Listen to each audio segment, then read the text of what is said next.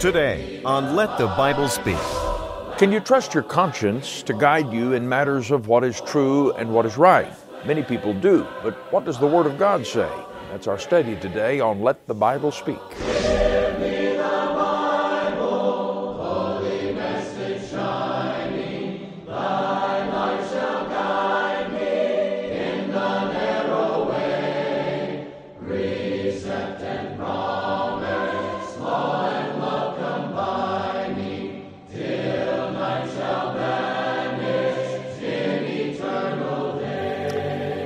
And I'm so glad you've joined me today to study the Word of God. Welcome to Let the Bible Speak. It's a privilege to be with you, and I hope you'll take a moment to call or text a friend or family member and let them know that we're on the air. Encourage them to watch too. I want us to consider an important question today. Do you actually walk by faith? Now, the Bible says that we are to walk by faith and not by sight, but what does that mean? Does faith guide your life and your decision-making? Or could it be something else that we just think is faith? There's something within most of us that either gives us confidence or makes us feel uneasy or even guilty about the way that we're living, and that's our conscience. God created us with a conscience, and it's a wonderful thing. It's a necessary thing. But can we trust it to tell us what is right and what is wrong? Can we go by our instincts or the way we feel about a matter to lead us in the right direction? Well, notice this verse with me, found in Proverbs chapter sixteen and verse twenty-five. There the wise man Solomon said, "There is a way that seemeth right unto a man, but the end thereof are the ways of death." Well, maybe you've heard that you should simply follow your heart or listen to that little voice inside when deciding matters of right and wrong, truth and error, sin and righteousness. Many believe that and they live accordingly, but does that mean that God agrees with us? Solomon warns us merely because something seems right or feels right does not mean that we are necessarily doing right. Our study coming up in just a moment, Should You Trust Your Conscience? And that will be our study after a song from the congregation. What an awful price was paid when Jesus died upon the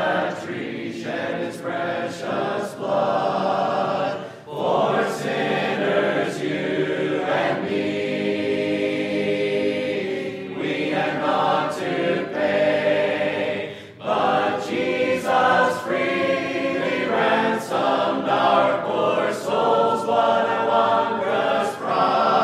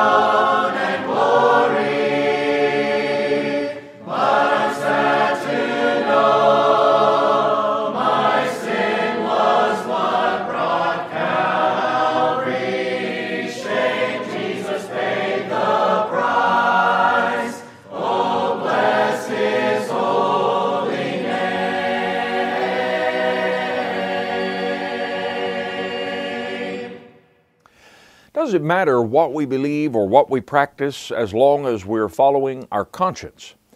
Should we give credence to a belief or a religious practice or tradition because sincere people say that that's what's in their heart or what their conscience tells them to do, or they simply don't see anything wrong with it according to their conscience? Well, many people operate like that.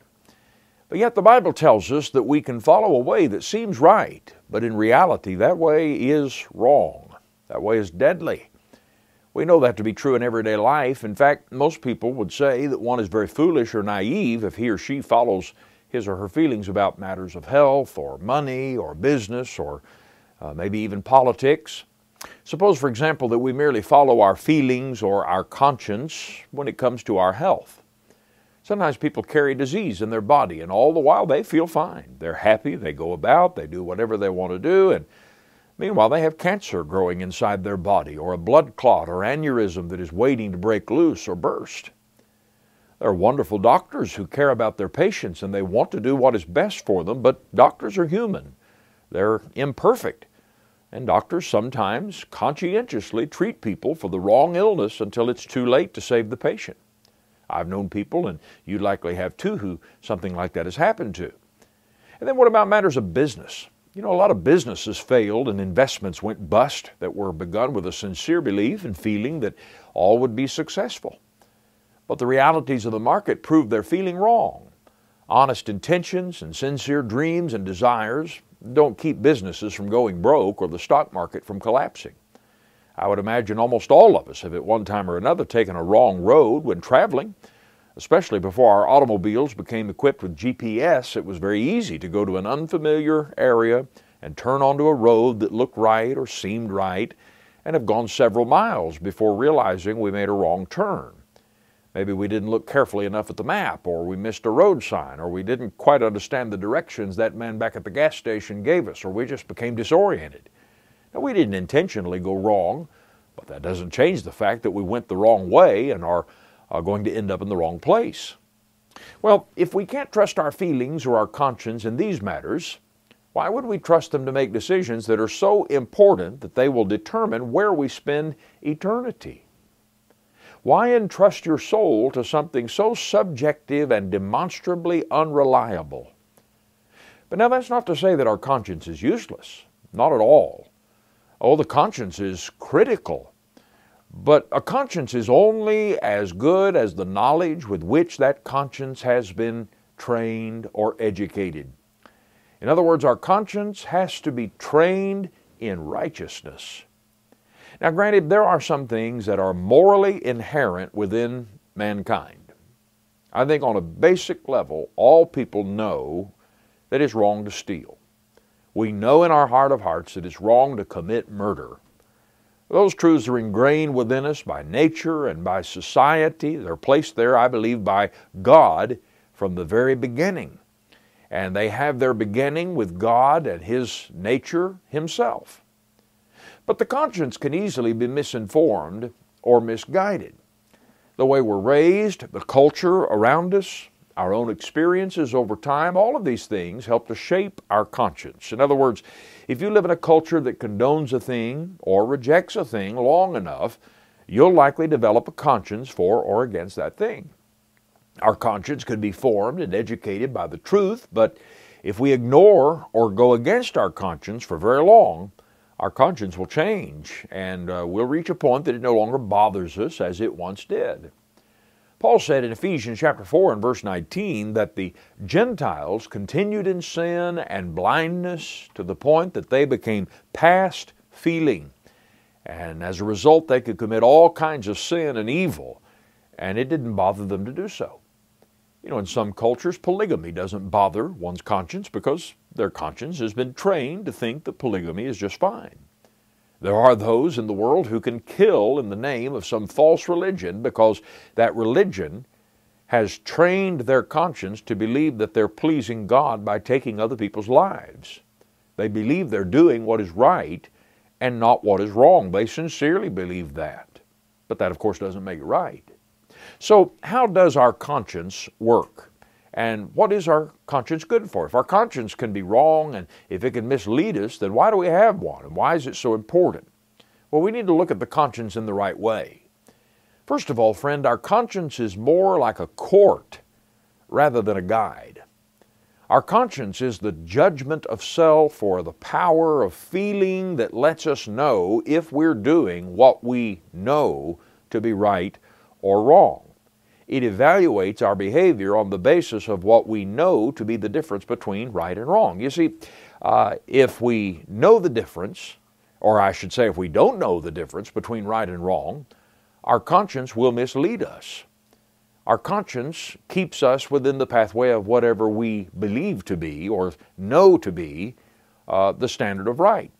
When Paul assured the Romans of his own deep love for his kinsmen in the flesh, despite their lost condition, he said in Romans chapter nine and verse one, "I say the truth in Christ, I lie not, my conscience also bearing me witness in the Holy Ghost." So you see, our conscience is not a legislator. Our conscience is more like a judge. And judges are not supposed to make law. Courts don't draft and pass legislation. A court decides if conduct has been in accordance with already established law. Now, notice when one is doing what he has been taught to be right, well, then his conscience is referred to as pure, regardless of whether his belief is true or false, right or wrong. When he's doing what he believes to be right, well, he's doing that in a pure conscience.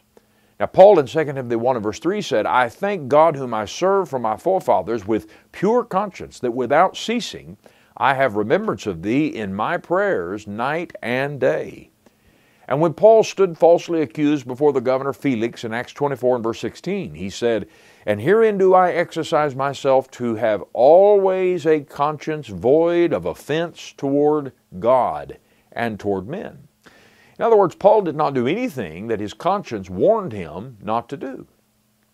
But then on the other hand, when we violate the warning of our conscience, we defile it, and we may eventually sear it, irreparably damage it.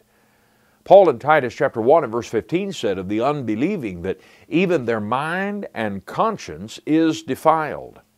And speaking of those who went into utter apostasy, Paul said in First Timothy chapter four and verse two that they speak lies in hypocrisy, having their conscience seared with a hot iron. Now, that word seared doesn't mean dull.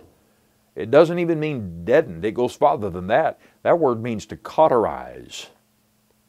So it's a dangerous thing to ignore and violate our conscience. We should never do anything that we know or even think is wrong. Romans fourteen verse fourteen says, "In regard to those who believed it was sinful to eat certain meats, even though in the eyes of God it wasn't, he said, to him that esteemeth anything to be unclean, to him it is unclean." And in verse twenty-three he goes on to say, "And he that doubteth is condemned, if he eat, because he eateth not of faith, for whatsoever is not of faith is sin." You know, if we doubt that a bridge is safe, we should stay off of it until we find out whether it's safe or not. If we suspect our food is poisoned, we shouldn't eat it until we know for sure. Maybe it's all right and maybe it's not, but you don't want to go ahead and eat that food if you don't know, if there's reason to believe it might be poisoned. So the conscience is a critically useful thing that God has placed within us, because of the warnings that it provides us. But the conscience, you see, must be properly trained, or it can lead us astray. And when the Apostle Paul stood before the Sanhedrin and he recounted his story of conversion to Christ, Luke tells us in Acts chapter twenty-three and verse one that Paul, earnestly beholding the council, said, "Men and brethren, I have lived in all good conscience before God until this day." So I don't believe there was ever a time in Paul's life that he went against his conscience, but there was a time in Paul's life when he was a terrible sinner. As Saul of Tarsus, he was a leading persecutor of the early church before he himself met Christ and was converted to him. The same Paul who said he had lived before God in all good conscience also said, "I verily thought within myself that I ought to do many things contrary to the name of Jesus of Nazareth, which thing I also did in Jerusalem, and many of the saints did I shut up in prison, having received authority from the chief priests. And when they were put to death, I gave my voice against them." Acts chapter twenty-six, verses nine and ten. You see, Saul hated the name of Jesus and everything that the name of Jesus represented, But he wasn't violating his conscience. He was doing what his conscience told him to do.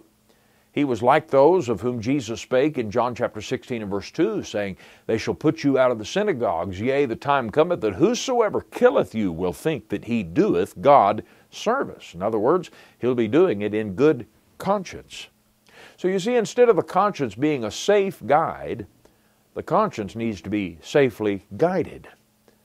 Now, although there may be some inherent perception of morality within a person from the beginning, matters of religious faith and practice, those things must be informed and trained by the true teaching of God's Word if our conscience is to lead us in the way of right. For there are multitudes of people who practice things in religion in all good conscience. In fact, I wouldn't think much of you if you practice things in religion with a bad conscience.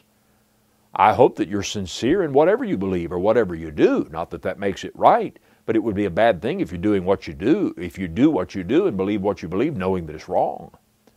But there are many people who do many things in good conscience that are nowhere taught in the Word of God. Those who practice sprinkling for baptism do so because they have been taught by someone that that's right. They can read it in the catechism or the creed of their church or their denomination, but that doesn't mean that it's right. Doesn't mean that's what the Bible teaches. Those who conscientiously try to keep the seventh day as a Sabbath day passionately maintain their belief. Uh, they're very sincere and they're very, very passionate about that belief because that's what they've been taught. Now, the Bible teaches that the Old Testament Sabbath was fulfilled in Jesus Christ and is not binding upon the Christian today. Colossians two, uh, verses fourteen on, for one place, uh, confirmed this idea. And you know, the doctrine of any religious organization will form a conscience in keeping with that organization. Methodist doctrine will form a Methodist conscience in a Methodist. Baptist doctrine will create a conscience that encourages one to believe and worship like a Baptist. Catholic doctrine makes a Catholic feel good about saying a rosary and submitting to the decrees of the church. But you see, that conscience within itself is not a safe guide. The Word of God must be our only guide and the only thing that forms and educates our conscience if we want that conscience to truly help us remain in the will of God. Just being a person, or just rather I say just because a person does a thing with a clean or a good conscience does not prove that he or she is right in the sight of the Lord.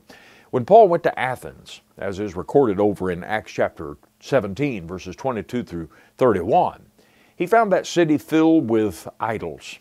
Paul even acknowledged that they were very religious. They were also very wrong. Friend, you can be religious and lost. You can be religious and seriously wrong about some important matters. You can believe in your heart of hearts that you're pleasing God and following Jesus and actually be following the devil.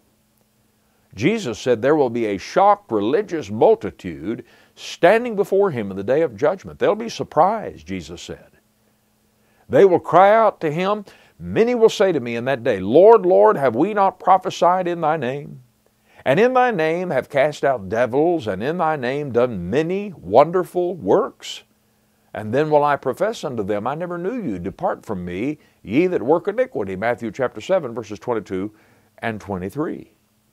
So you see, my friend, the idea that all churches and all religions and all ideas and practices are somehow pleasing to God and all people who claim to follow Christ are going to be saved because they do so in good conscience, well, that's just simply false.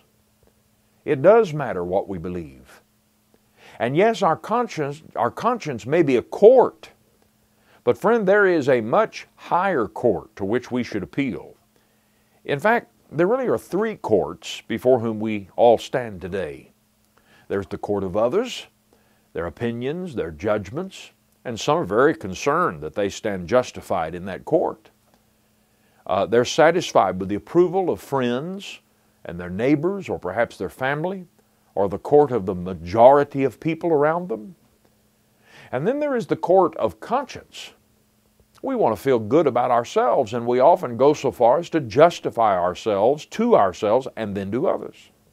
And some think they have passed the ultimate bar if they pass through this court of conscience uncondemned. But listen, my friend, there is a higher court, and it is the supreme court of heaven and earth. Paul said in Romans two and verse sixteen that in the last day God shall judge the secrets of men by Jesus Christ according to my gospel. Hebrews ten verse thirty says, the Lord will judge his people. And listen, Jesus said in John twelve and verse forty-eight, he that rejecteth me and receiveth not my words hath one that judgeth him. The word that I have spoken, the same shall judge him in the last day. Now, I want to ask you some serious questions, and I want you to think very carefully about them. Number one, can you read about your church in the New Testament? Is it the church that Jesus said he would build? And how do you know?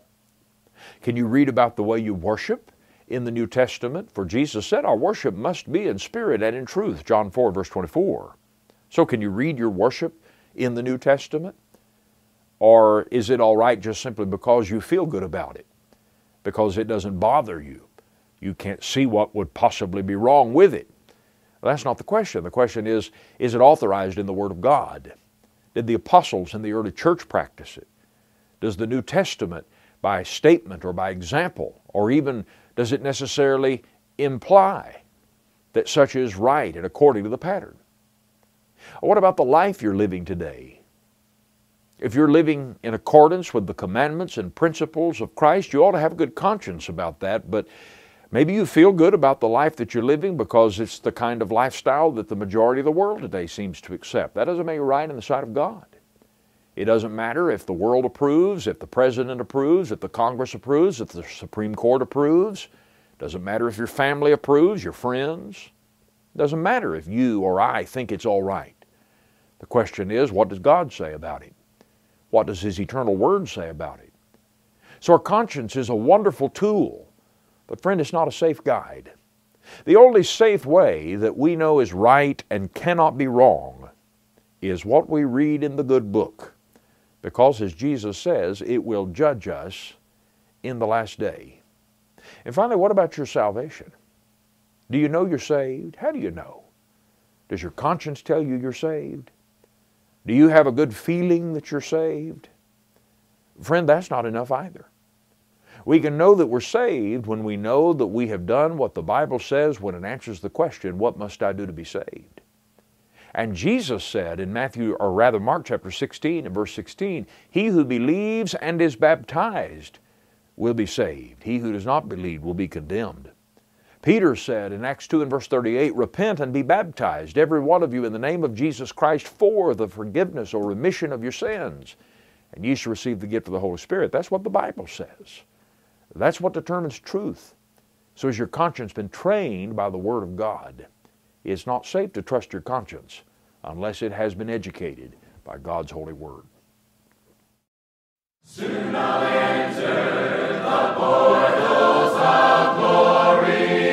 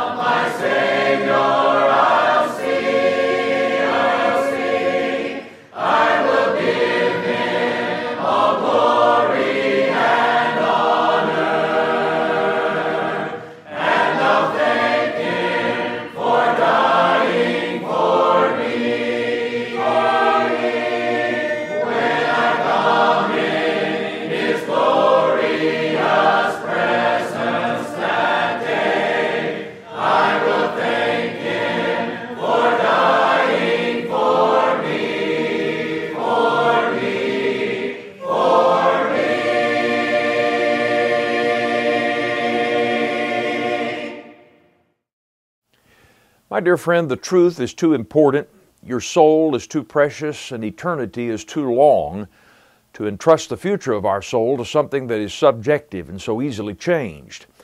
I hope that you'll place your faith in the absolute, unchanging, objective standard of truth, which is God's holy word, and that you will have the diligence and the virtue today to search the Scriptures to see if what you believe and what you practice and how you live is in accordance with this book. And if not, you'll have the virtue to change and become what God wants you to be and live the life He wants you to live. I hope we all have that courage and that faith to do so. If you'd like a free printed copy of our lesson today, we'll be happy to send it to you. It's a free printed transcript. Simply ask for the lesson, Should We Trust, or Should You Trust Your Conscience? And we'll get that on its way quickly. Thank you for joining us today. Remember, you can always stay in touch with us online, our website, L T B S T V dot org, and also be sure to like our social media pages and subscribe to us on YouTube, for example, if you haven't done that. And be sure to tell others and share those platforms with other people. We would surely appreciate it. Thank you for joining us for the program today. Have a great week ahead. I'll look forward, if God is willing, to meeting you back here for another Bible study next time. Until then, have a great week, and God bless. Let the Bible Speak is brought to you by the Church of Christ. For more information, including our past broadcast and sermon transcripts, visit L T B S T V dot org.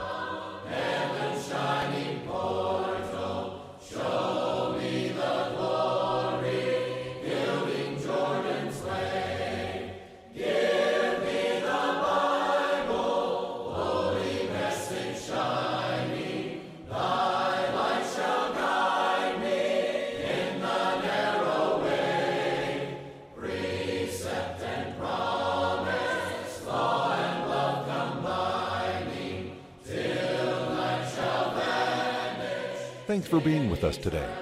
Join us next time for Let the Bible Speak.